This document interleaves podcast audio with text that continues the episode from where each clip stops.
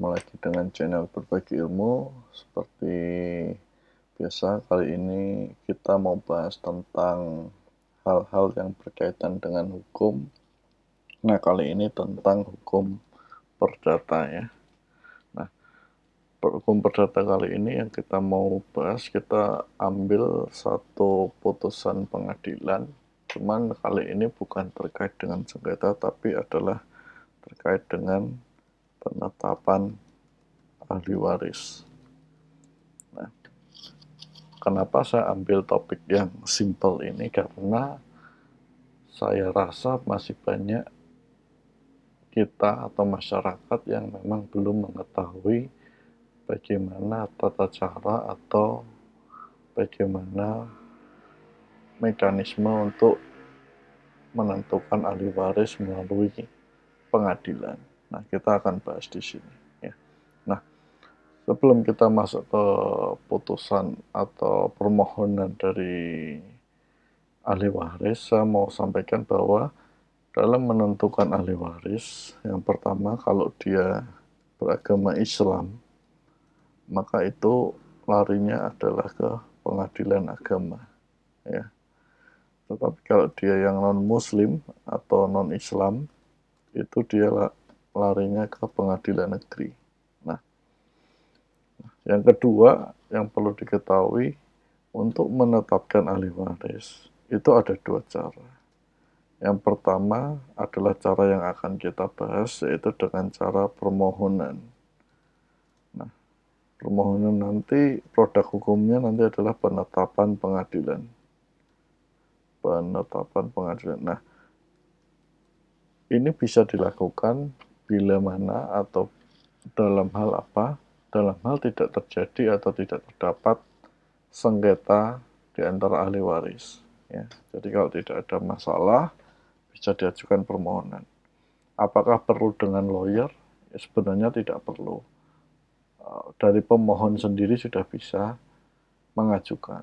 Nah, supaya apa? Supaya ini masyarakat juga tahu lah ya jadi tidak semuanya harus pakai lawyer kalau untuk hal seperti ini. Yang kedua, cara menentukan ahli waris itu dengan menggunakan gugatan. Nah, gugatan ini nanti bisa digunakan bila apa? Bila ada sengketa tentu saja. Sengketa antar ahli waris, siapakah yang berhak menjadi ahli waris. Nah, biasanya ini kalau ribut kayak gini ada ributan tentang harta warisan. Ya. Nah, cuman kita nggak akan bahas tentang mekanisme gugatan untuk menentukan ahli waris. Yang kita bahas adalah tentang permohonan di mana tidak ada sengketa nanti ujungnya adalah penetapan pengadilan. Nah, ini saya barusan download ya download penetapan pengadilan ya terkait dengan ahli waris ya.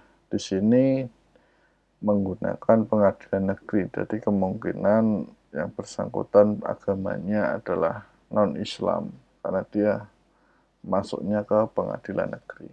Nah, diajukan oleh ya salah satu orang lah ya, kita nggak usah sebut si X. Nah, yang penting di sini adalah uh, apa data-data menurut saya atau dokumen-dokumen ya. Jadi dokumen-dokumen yang harus disiapkan itu harus asli dan lengkap. Satu itu. Yang kedua, pengadilan biasanya meminta minimal dua saksi. Ya, dua saksi yang memang uh, mengetahui hubungan atau memastikan bahwa pemohon ini benar ahli waris. Yang ketiga, biasanya pengadilan meminta seluruh seluruh ahli waris hadir minimal pada uh, sidang pertama ya katakanlah tidak hadir karena satu lain hal pada selanjutnya ya mungkin bisa dikuasakan nah, nah. jadi kalau di sini di penetapan pengadilan ini kita lihat ya jadi pemohon telah melangsungkan pernikahan. Nah, ini dasarnya adalah buku nikah nomor sekian. Kemudian merupakan istri, oh ini malah istri kedua malahan, istri kedua dari suatu pemohon, suami pemohon adalah seorang PNS, kemudian meninggal berdasarkan akta kematian. Nah, jadi kalau dari bahasa ini yang perlu disiapkan buku nikah, ya, kartu keluarga, kemudian akta kematian, tentu saja KTP ya, KTP dari masing-masing. Nah, terus bahwa pernikahan belum dikaruniai anak, oke, okay. kepentingan pencairan untuk kepentingan pencairan uang duka PT Taspen dan dana pensiun, maka dibutuhkan penetapan pengadilan. Nah, jadi itu ya. Nah, ini buktinya ya. KTP, kartu keluarga ya, keterangan domisili, akta nikah, kartu istri PNS, akta kematian, kartu PNS, sama kartu peserta Taspen. Karena tadi fungsinya dimohonkan untuk bisa mencairkan uh, dana di Taspen lah ya, karena pensiun ya, karena meninggal jadi pensiunnya beralih ke ahli waris seperti itu. Kemudian, nah ini meminta ya dua orang saksi yang telah disumpah. Ini saksinya menantu. Kemudian ya minimal dua saksi ya. Jadi kalau ini cukup simpel ya cukup simpel. Intinya kalau untuk permohonan ahli waris dan tidak ada sengketa sih cukup simpel yang penting dokumennya lengkap uh, saksinya ada nah itu biasanya sih pasti dikabulkan ya. Nah, selain dari sini saya juga tadi sempat download ya tentang persyaratan permohonan penetapan pengadilan ya. Ini dari satu salah setelah satu pengadilan negeri ya. Jadi nah, syaratnya di sini semua ahli waris yang sudah dewasa jadi pemohon. Jadi pemohonnya kalau dari kasus tadi satu kenapa? Karena memang dia tidak punya anak ya. Nah, tapi kalau punya anak, nah itu yang sudah dewasa jadi pemohon semua. Jadi pemohonnya bisa banyak, tapi dalam satu permohonan. Ya. Terus kalau sudah kalau masih ada yang di bawah umur tentu dia ngikut perwalian ya.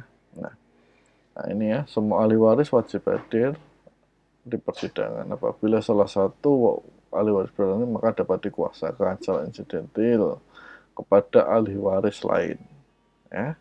Dengan catatan sidang pertama harus tetap hadir untuk dikuasakan.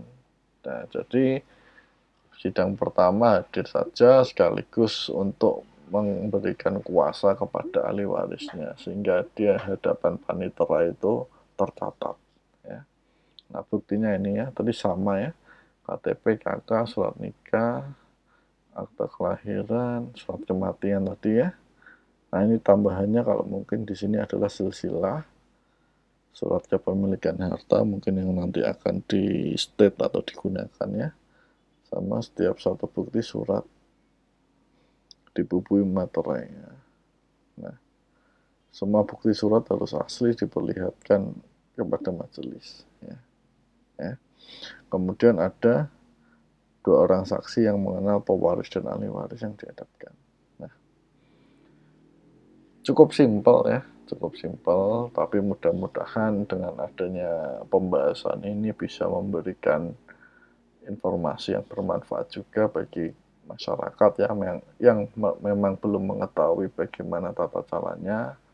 Jadi tidak usah bingung kalau memang Anda membutuhkan uh, penetapan Haris dari pengadilan. Nggak usah takut nggak usah harus bayar lawyer uh, segala ya. Ini caranya cukup simpel ajukan saja. Yang penting syaratnya anda lengkapi dulu mudah-mudahan bermanfaat ya bagi yang menonton maupun bagi yang lain. Terima kasih sudah menonton.